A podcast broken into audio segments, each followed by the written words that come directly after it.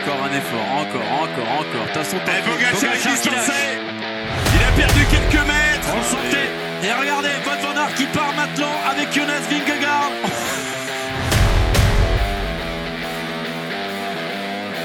Today Pogacar on top of the world. And the Giro di Lombardia also belongs to a Slovenian.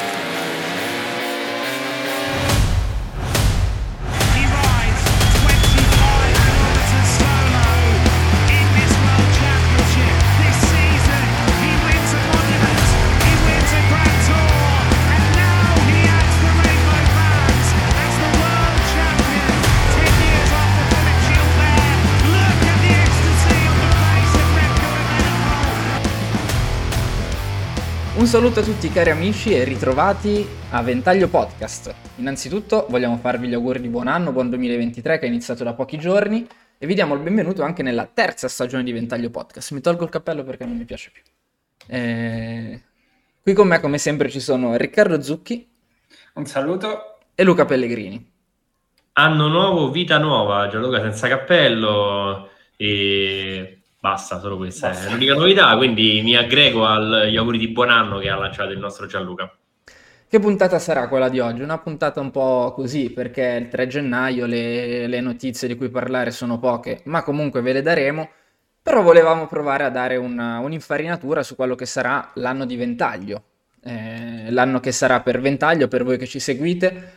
Eh, come sapete benissimo, questo non è il nostro lavoro, anche perché eh, ovviamente facciamo tipo un contenuto a settimana, due contenuti a settimana, ma la realtà è che vorremmo provare a migliorare sotto questo aspetto, portarvi più contenuti perché sappiamo che comunque di fame ce n'è, di informazione competente ce n'è poca, perché se poi vai a leggere la, la- la sport o altre cose eh, non trovi niente. Quindi il nostro obiettivo che eh, sarebbe quello di dare magari un, un altro punto di vista sulle corse o comunque produrre quei contenuti che nessuno produce sfruttando eh, YouTube, Instagram, Twitch, principalmente questo, Spotify con il podcast che adesso tornerà anche nella sua versione solamente audio, che per noi è comunque un esborso economico, quindi se ci fa piacere se lo ascoltate anche lì, ecco.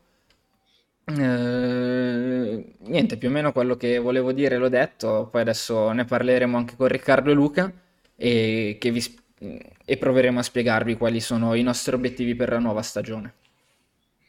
Sì, diciamo che veniamo da un 2022 che ha segnato comunque per noi una crescita, nel senso che abbiamo esplorato nuovi orizzonti, perché abbiamo iniziato a fare queste dirette, abbiamo aumentato la produzione di contenuti, specialmente in video su YouTube, vi abbiamo fatto anche le prime video interviste, per quanto poche, e c'è l'auspicio anche di aumentare un po' su questo reparto. Chiaramente le idee sono tante e il tempo purtroppo è poco e come Anche le risorse. le risorse sono altrettanto poche e come penso voi possiate immaginare, seguire le gare di ciclismo non è affatto semplice perché noi che siamo divisi tra Roma e Milano si tratterebbe di spostare, andare in zone che per carità diciamo che probabilmente interpreto un pensiero comune se dicessi è quello che vorremmo fare nella nostra vita, ma eh, senza sputare mh, fango sopra i lavori che facciamo, però comunque e abbiamo dovuto trovare altri modi per guadagnarci la cosiddetta pagnotta. In ogni modo, eh, vi promettiamo, ci impegneremo a, a fornirvi dei contenuti anche che vanno oltre il nostro podcast. Torneremo con le analisi dei percorsi, magari qualche commento live a, a qualche gara. Proveremo a tornare a gamba tesa anche su Instagram. E c'è tanta voglia, c'è tante idee, chiaramente eh, il, vostro, il nostro invito è ad ascoltarvi, a non perdere, a seguirci sui nostri canali e, niente, per una stagione che si preannuncia lunga perché partirà molto prima rispetto alle ultime causa Covid che hanno visto la cancellazione del Santos Tour Down Under che quest'anno tornerà e promettente perché i temi sono molteplici, che dite? Sì, il primo anno post VN, il primo anno dopo VN, invece di Avanti Cristo dopo Cristo, il primo anno dopo Vincenzo Nibali. Eh, no, a parte gli scherzi, la volontà è di fare tanto. mh, secondo me qualcosina abbiamo già fatto in più fine dell'anno scorso e non abbiamo mollato dopo il mondiale, ma siamo arrivati a fare un po' un'analisi e tutto. E tocca far sempre conciliare tutto con i vari impegni che ha ognuno, però la volontà di continuare e, e continuare a fare polemica su qualcuno c'è. Magari evitiamo quest'anno se vogliamo provare ad andare alle corse, Sì. così magari ci accettano gli accrediti. Sì, vabbè, ma Sì, anche perché per entrare un po' anche nel video della puntata, noi il prossimo anno penso che dovremmo chiedere un accredito anche alla ASO, che dite? Eh, magari. Sì, perché la notizia di questi giorni eh, si sapeva già, ma è stata ufficializzata, il Tour de France 2024 partirà eh, dall'Italia e saranno tre tappe ricche di significato, oserei dire. La prima partirà da Firenze, si concluderà a Rimini, immagino dovrebbe essere una tappa... mm, Beh, non sarà una tappa scontata, insomma, tutte e tre le tappe comunque avranno qualcosa da dire. L'arrivo a Rimini arriva comunque dopo, penso, 3000 metri di dislivello all'incirca, passerà anche da San Marino, eh, insomma, Toscana ed Emilia-Romagna saranno grandi protagoniste. Il giorno dopo invece si parte da Cesenatico e si arriva a Bologna in quella che sarà un po' la tappa dedicata a Marco Pantani a 10 anni dalla, a 20 anni, scusate, dalla sua scomparsa. E nel finale si affronterà anche due volte il, il Colle di San Luca, che è tipica ascesa del, del Giro dell'Emilia, mentre invece la terza tappa sarà dedicata ai velocisti da Plaisance, che sarebbe Piacenza, a, a Torino. Sono comunque tutte tappe lunghe, un po' in controtendenza con quello che è stato il Tour de France degli ultimi anni, tutte sopra i 200 km, e insomma è anche una vetrina importante per il territorio italiano e per il movimento ciclistico in toto. E assolutamente, è comunque una bella notizia, è una cosa forse inusuale, nel senso pensare che una corsa parta da una zona teatro di una grande corsa a tappe, tra l'altro appena conclusa, sì, perché il Giro d'Italia, considerando che nel 2024 ci saranno anche le Olimpiadi, quindi il Tour de France anticiperà, sarà concluso da presso a poco tre settimane, un mese, quindi molto ravvicinato.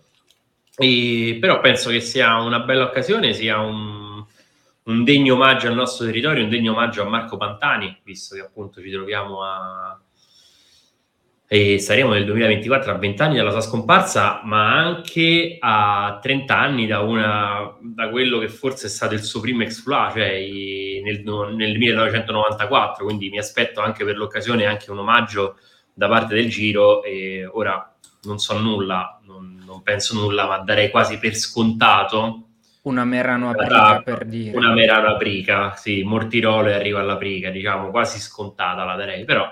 Ma eh, riusciremo comunque a non farlo, figurati.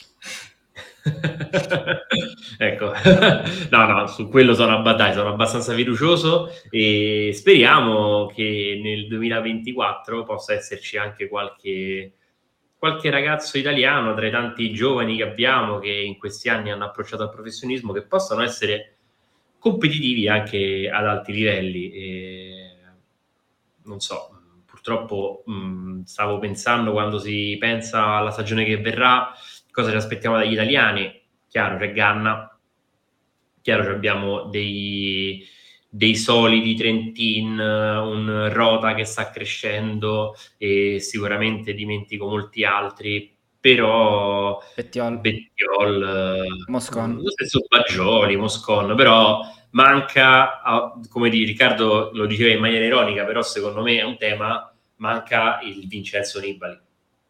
Manca quel corridore che dici comunque chissà cosa farà Vincenzo Nibali se va al giro sappiamo che abbiamo un corridore da giro, se va al tour sappiamo che abbiamo un corridore da tour, quest'anno mh, no.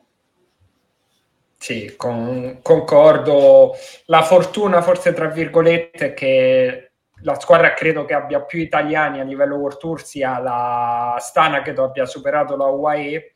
È una squadra che si presenta senza grandi capitani o comunque che andrà in molte corse senza il favorito e quindi per i vari italiani che sono nel roster ci potrebbe essere spazio per dire la loro e mettersi in luce. Ecco, quella è una grande speranza che ho.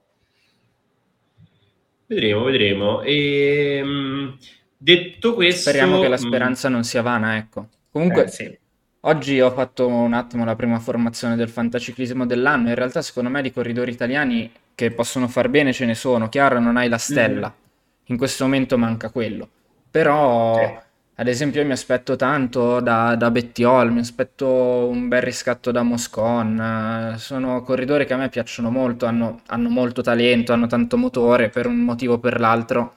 E li abbiamo visti poche volte al loro massimo livello. Però il mio grande auspicio per il 2023 è che loro, assieme a Ganna, riescano ad essere incisivi mh, nelle classiche e nelle corse a loro più adatte. Ganna è un discorso un po' diverso, ma a me piacerebbe vederlo magari un po' di più nelle, nelle classiche, ma questi qua sono poi argomenti che snoccioleremo più avanti.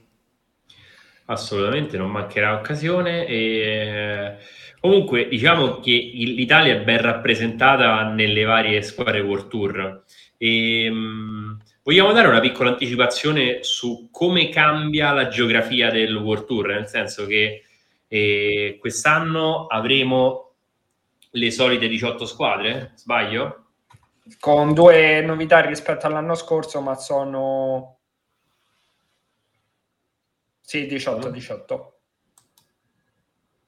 Ok, e le novità sono naturalmente il- la promozione dell'Archea Samsic e della... mh, c'ho oggi ho problemi. Intermarché? grandi E problemi. della, no, e No, della Alpecin dell'Alpecin. de Koning. Alpes in the Koning e ci sono nomi che sono cambiati, colori che sono cambiati, maglie che sono cambiate. E andremo a conoscerle poi con le prime gare, ovviamente. Le andremo a conoscere con le prime gare, però a naso sic- sicuramente tra le novità più significative c'è il cambio di nome della, della The Koenig Quick Step che diventa Sudal Quick Step e con un notevole cambiamento anche nel a livello grafico della maglia, appunto proprio perché riprende una parte del- dello sponsor Sudal e c'è un nuovo cambio per la Mitchelton Scott, lo scorso anno si chiama Mitchelton Scott? La No, squadra sì. australiana di Sì. Yates, eh, la quella che una volta era la Orica Green Edge, dai ragazzi. Io, L'anno scorso no, era la Bike Exchange Jaico. Esatto. Vai, vai, scusi, io comunque veramente sto perdendo colpi. Che quest'anno si chiamerà Team Jaico Alula. Vabbè, ma continua la loro tendenza. Se non sbaglio, quello che è il secondo nome poi diventa primo eh, da un paio d'anni che è così. Ma anche di più forse, eh. Eh, Perché se andiamo a vedere lo storico, vediamo se lo troviamo. Orica Green Age, poi Orica Bike Exchange, Orica Scott, Milcenton Scott, Bike Exchange Jaico, sì, poi Jaico a Lula in teoria fino al 2025, vedremo. Ok. Però sì. Mentre per il resto le altre restano sostanzialmente uguali. C'è una novità nella maglia della FDC, Gruppo FDC, che è molto più blu del solito.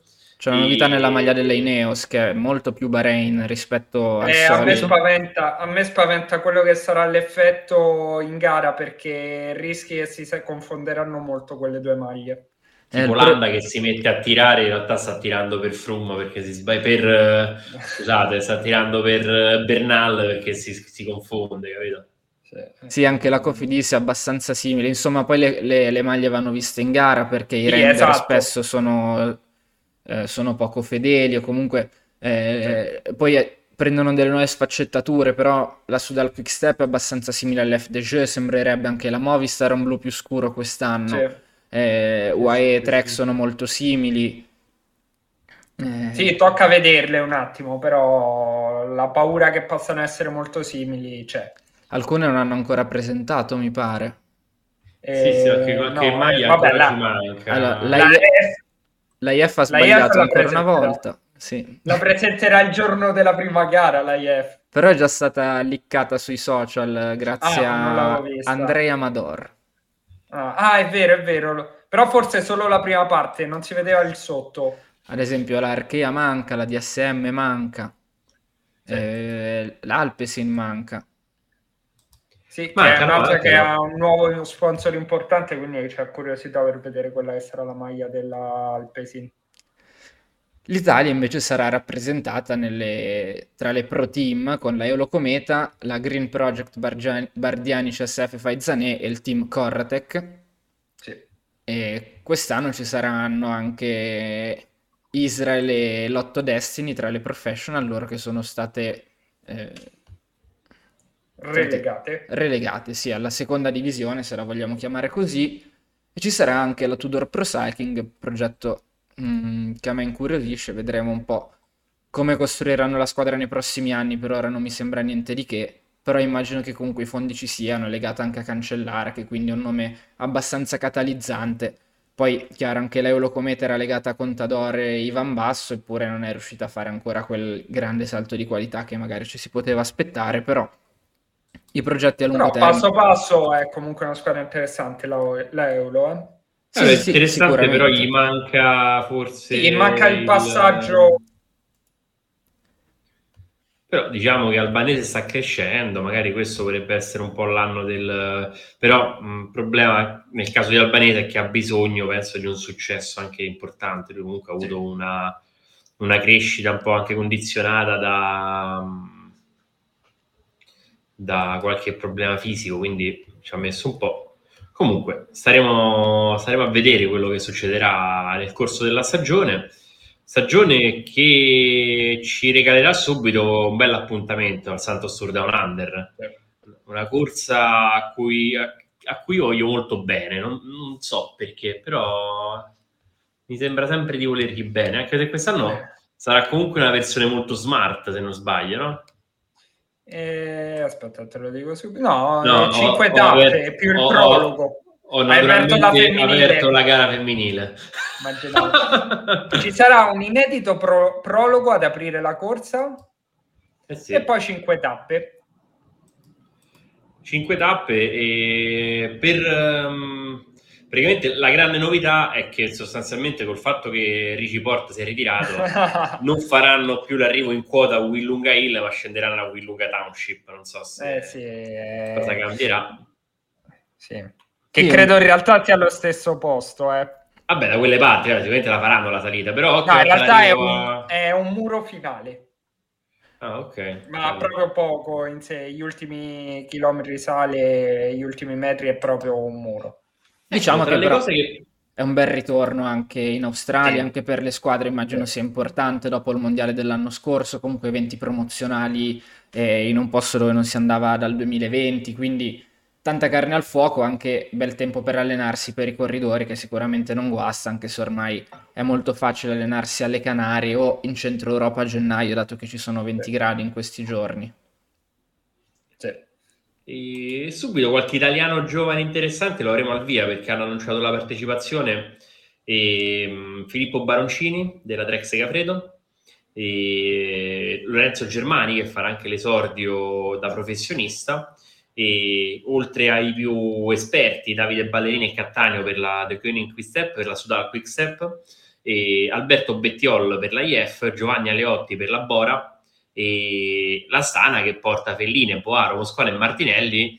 Secondo me questo potrebbe già essere, e non dimentichiamo Dainese e Nizzolo rispettivamente per DSM. E Israel. Mozzato pure, ti direi. Eh. Anche, Mozzato, Ci- anche mi- Cimolai. Ma quanti, Sì. do- dove li pazza? Troppi, troppi. Mi sono perso nella start list, però toccando il tasto Moscon, secondo me sarà interessante vedere che Moscon avremo, per quanto naturalmente avrà margine per migliorare la propria condizione, ma come diceva no, il, il grande saggio, chi, bel comin- chi ben comincia, È a metà dell'opera. Eh, ma poi le stagioni, le stagioni che girano giuste si vedono subito, eh. Sì. Cioè, soprattutto per i corridori da classica che devono essere in forma già a fine febbraio, con la Omlop, eh, a inizio marzo con, eh, con la Strade Bianche, poi per il mese di aprile partire bene a gennaio comunque ti fa capire che il lavoro invernale è stato svolto bene, quindi eh, sono subito corse non indicative, però che possono dare un'idea. Sì. Dopo E- il Tour Down Under, che come abbiamo detto prima eh, presenterà anche la sua versione femminile con tre tappe, prima ci sarà la New Zealand Cycling Classic che è un po' una- un'anticipazione, vedremo chi parteciperà, poi ci sono corse di secondo livello, le possiamo chiamare così, come la Vuelta al Takira e poi il grande classico della eh, Vuelta a San Juan, mentre già il 22 gennaio Sì. ci sarà la, la classica della comunità valenziana. Che però è diventata corsa di un giorno. È una no, corsa- perché poi c'è la volta dopo, la classica Ah, è ok. prima. Poi vanno a fare il Challenge Mallorca e poi tornano alla Valenziana per fare la volta alla comunità valenziana. Quindi hanno aggiunto una corsa, ok.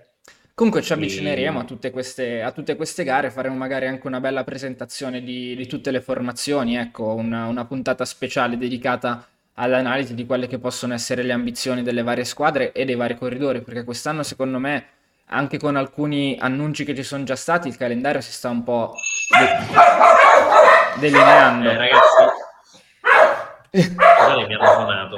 Eh, si è sentito, si è sentito. Quindi Sì. eh, rapidamente queste due notizie, poi le commenti tu Riccardo, eh, e Venepol e Roglic saranno al Giro d'Italia, quindi già questo va a dirci anche qualcosa sul Tour de France e ci va a dire che loro due incentreranno la loro preparazione per il mese di maggio. Sì, è una bella, eh, bella notizia e te ne aggiungo un terzo, Garen Thomas. Vero? perché anche lui sarà al via e curiosità mh, due dei colombiani protagonisti degli ultimi anni ad oggi sono ancora senza squadra e non so se il loro destino verrà eh, svelato a breve perché ci sono vicende sicuramente extra ciclismo che li riguardano Stiamo parlando di eh, Miguel Angel Lopez che è stato escluso dalla sua squadra per nuove informazioni Sì. inerenti a un possibile caso di doping. diciamo e così. più che di doping eh, di mh,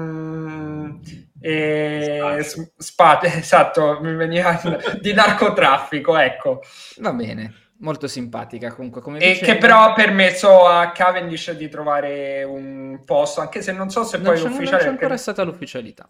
perché poi Sì. nella foto ufficiale non c'è, quindi... Però in realtà quella foto lì è stata fatta, se non sbaglio, prima che Sì. ci fossero le voci Sì, e sì. comunque Cavendish è stato visto allenarsi con una Merida, che dovrebbero essere le bici dell'Astana, se non sbaglio. No, Willier, Sì. scusate, Willier. Willier, Willier. Willier, Willier. Willier, E- quindi sembra scontato, e invece Nairo Quintana che è alle prese con i suoi bei problemini. Sì. Quindi curiosisce un po' anche non vedere i due colombiani, credo che a breve almeno Quintana forse risolverà la situazione anche perché è una situazione molto molto particolare e complessa e detto ciò è tanta la gar- sono tanti comunque protagonisti che ci sc- sicuramente chi non vedremo in Australia è Van Der Poel. Eh, quello è poco ma sicuro.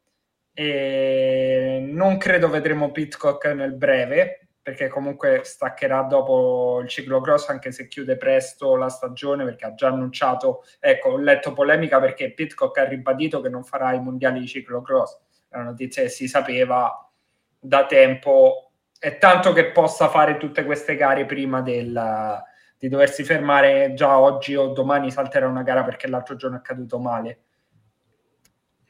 Quanto influisce secondo voi il ciclocross sulla stagione dei corridori normali?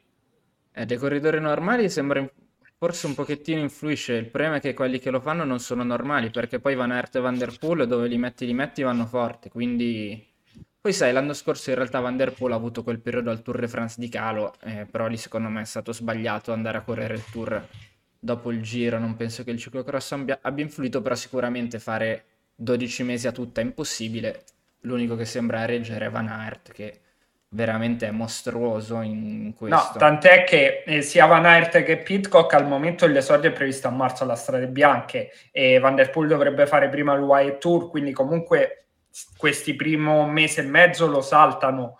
e- Sì, iniziano un po' a piano, diciamo. Esatto. Sì, sì, poi voglio vedere. C'è anche perché Van Aert in realtà se va a mezza gamba va comunque Sì. forte, quindi magari qualcosina lo farà, vediamo. Comunque, eh, per quanto riguarda solamente le corse World Tour, così diamo un, un antipasto. Tour Down Under dal 17 gennaio, 29 gennaio cade l'Evan Great Ocean Road Race, quindi corsa di un giorno.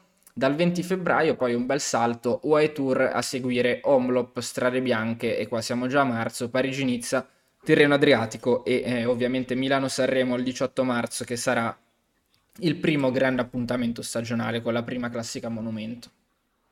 Quindi diciamo che i grandi, i grandi, chiamiamoli così, ovvero Pogacar, Van Aert, Van Der Poel e Vingegaard non li vedremo correre prima di febbraio.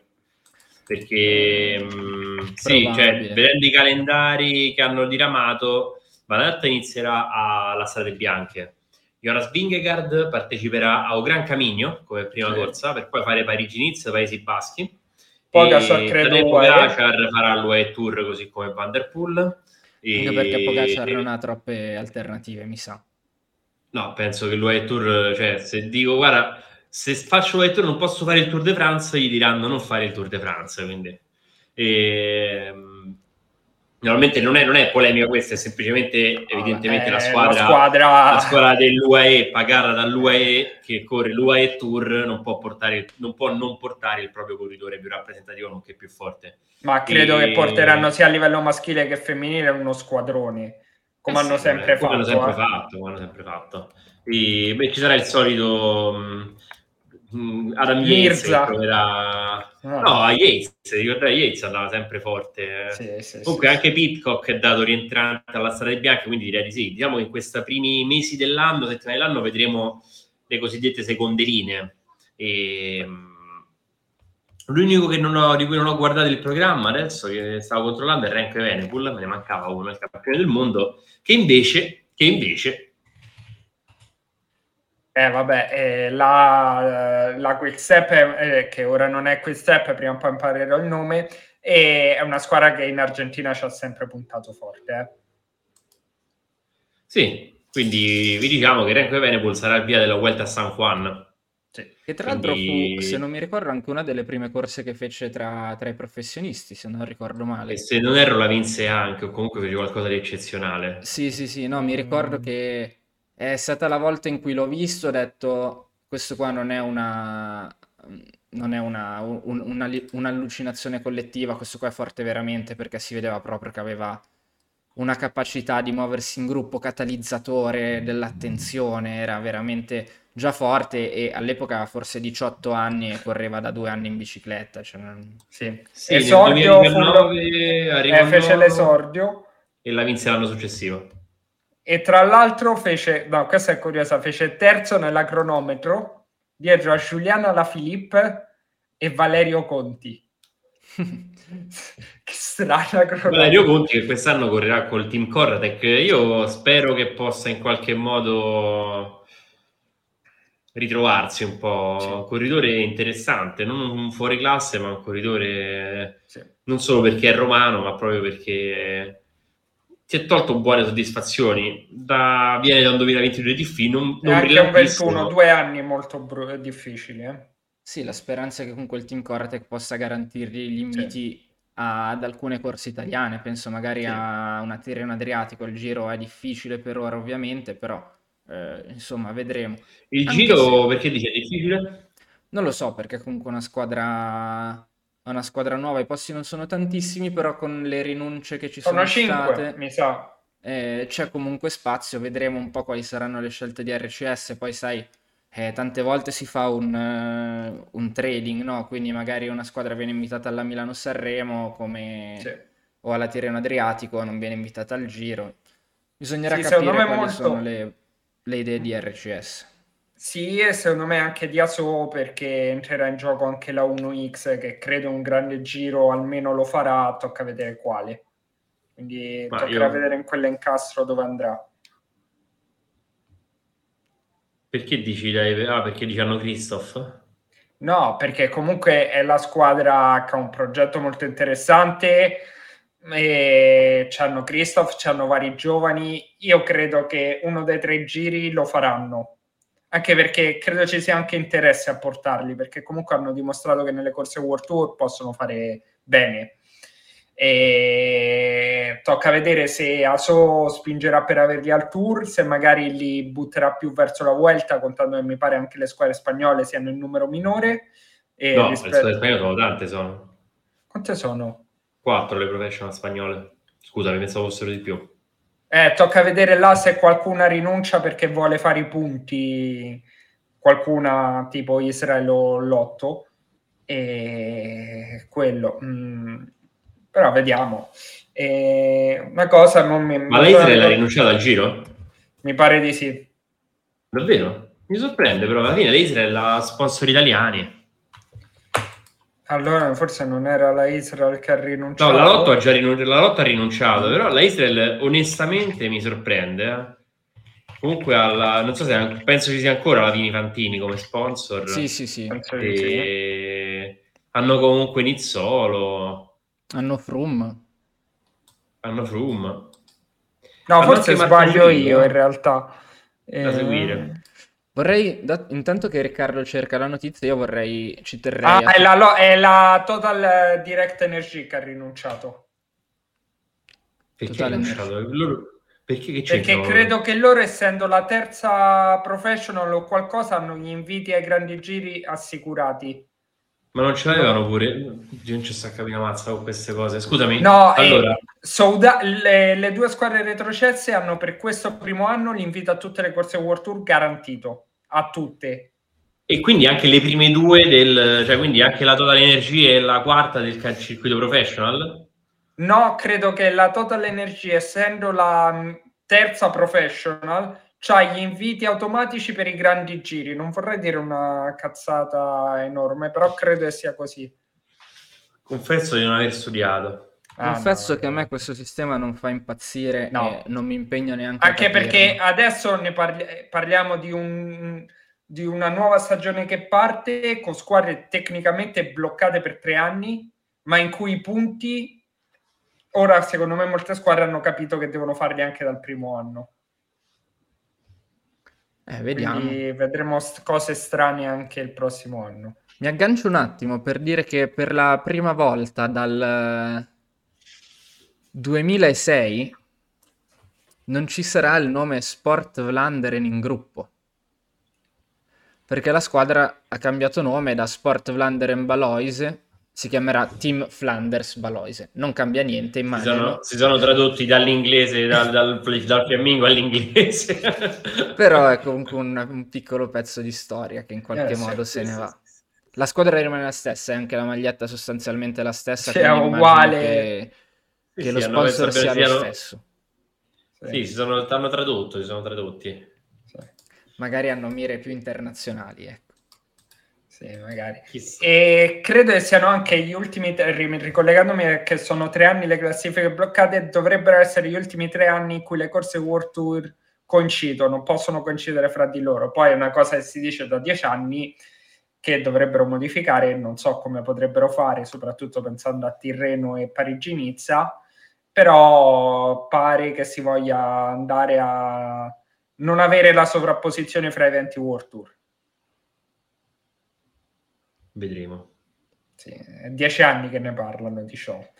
Intanto farei anche un piccolo excursus sul ciclocross, dato che abbiamo vissuto probabilmente a cavallo di Natale, Capodanno, uno dei periodi forse più, più belli della storia dello sport, con delle sfide eh, impressionanti tra Wout van Aert, eh, ehm, Mathieu Van Der Poel e Tom Pidcock.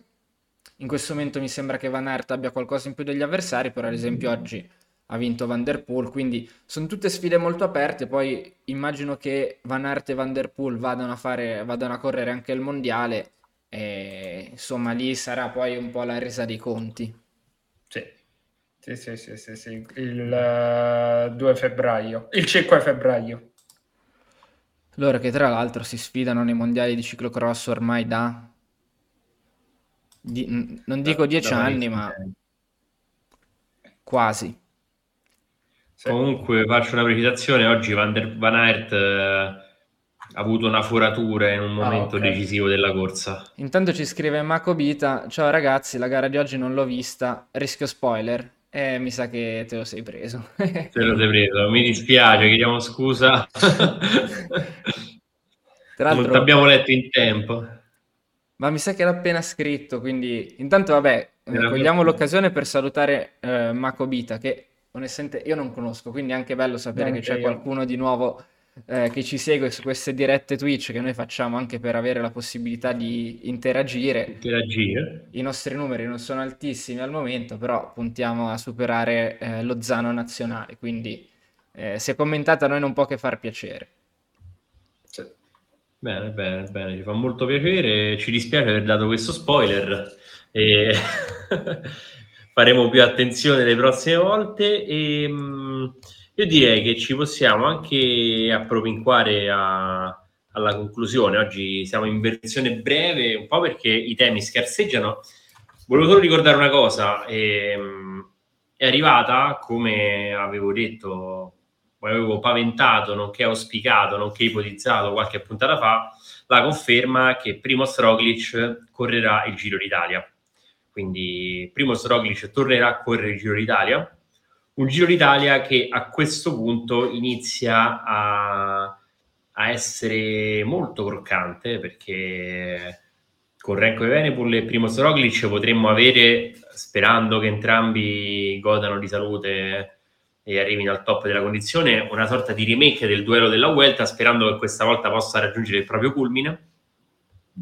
E allo stesso tempo una start list eh, più ricca, direi decisamente più ricca, che potrebbe in qualche modo restituire lo spettacolo che merita la Corsa Rosa dopo una stagione da questo punto di vista non esaltante, considerando poi che già altri corridori di alto livello hanno confermato la propria partecipazione, da Alexander Blasov a Timen Aresman, che secondo me è uno dei corridori che quest'anno poi, quando sarà ne parleremo, è da tenere d'occhio perché è cresciuto costantemente nel corso della stagione del, della scorsa stagione e quest'anno potrebbe essere arrivata alla consacrazione per quanto correrà tra l'altro con una squadra che eh. ha grandi valori, valori molto interessanti, corridori molto forti e quindi niente, diciamo che sono contento, sono contento e spero di non essere che possa arricchirsi ulteriormente la start list del Giro d'Italia e che possiamo divertirci. Va bene, dai, per chiudere ricorderei quali sono i nostri contatti. Ci trovate eh, più o meno tutti i lunedì su Twitch a ventaglio underscore podcast. L'obiettivo, come abbiamo detto, è magari tornare a fare anche qualche diretta in più alla fine delle gare, soprattutto quelle del mercoledì o magari durante i grandi giri, insomma, anche delle, delle chiacchierate preview. di avvicinamento il venerdì, delle preview eh, prima delle grandi corse. Quindi seguiteci, seguiteci su YouTube, su YouTube ci trovate come Ventaglio trattino il podcast del grande ciclismo, eh, però vabbè insomma se cercate Ventaglio Podcast dovreste trovarci, su Instagram Ventaglio Podcast tutto attaccato, invece su Twitter Ventaglio P, che sta per podcast ovviamente. Noi cercheremo di aggiornare questi profili qua per quanto c'è possibile e il più possibile durante la stagione. Non vi possiamo garantire che eh, saremo la fonte di informazione più affidabile e più tempestiva, però vi possiamo garantire magari che proveremo a dare il nostro, il nostro contributo e il nostro punto di vista, che magari non è quello delle grandi testate o, o di altri media che fanno informazioni sul ciclismo. Quantomeno questo è l'obiettivo. Mi sento di accodarmi. Eh quindi adesso volevo quasi lanciare una provocazione, ma non la lancerò per evitare di essere fustigato, accoltellato e ucciso dai no, no, miei compagni di podcast. Adesso la lanci invece. E te ne assumi la responsabilità eventualmente. Me ne assumo la responsabilità. Ma perché non fare una bella live subito dopo l'arrivo della tappa del Santos Tour Down Under? Perché io la mattina dormo. Eh, eh, lo so perché eh, Riccardo è mattino, però mi sa che lavora adesso, quindi no. Eh, devo vedere quella faccio... settimana. Guarda, no, Vabbè. gennaio tendenzialmente faccio pomeriggio, devo vedere quei giorni cosa capita. Vi diamo appuntamento il 13 gennaio alle 6 di mattina col sottoscritto per parlare di Santos Tour Down Under. Accorrete numerosi. Invece l'altro appuntamento direi che può essere per lunedì prossimo, prepareremo già una questa è la puntata zero, possiamo dire, della terza stagione. Prepareremo una puntata 1 con magari qualche tema più specifico da analizzare e magari iniziare a vedere quali sono le start list delle corse più importanti, oppure perché no la presentazione delle squadre, questo in base anche ai nostri impegni vari ed eventuali a cavallo anche con l'Epifania, tra l'altro. No, non è vero cosa sto dicendo. Sarà eh, tipo il, il 9. Venerdì sì. il 9. Sarà lunedì 9, quindi lunedì 9 su Twitch e poi di- solitamente il martedì le puntate vengono pubblicate su YouTube se non ci dimentichiamo. Eh... Ma non lo faremo, eh. quest'anno non lo faremo, saremo più solerti, come diceva, come diceva il saggio. Va benissimo, grazie a tutti, grazie Riccardo, grazie Luca. Un saluto. Grazie a te Gianluca. E a tutti ancora un carissimo augurio di buon anno e ci vediamo alla prossima.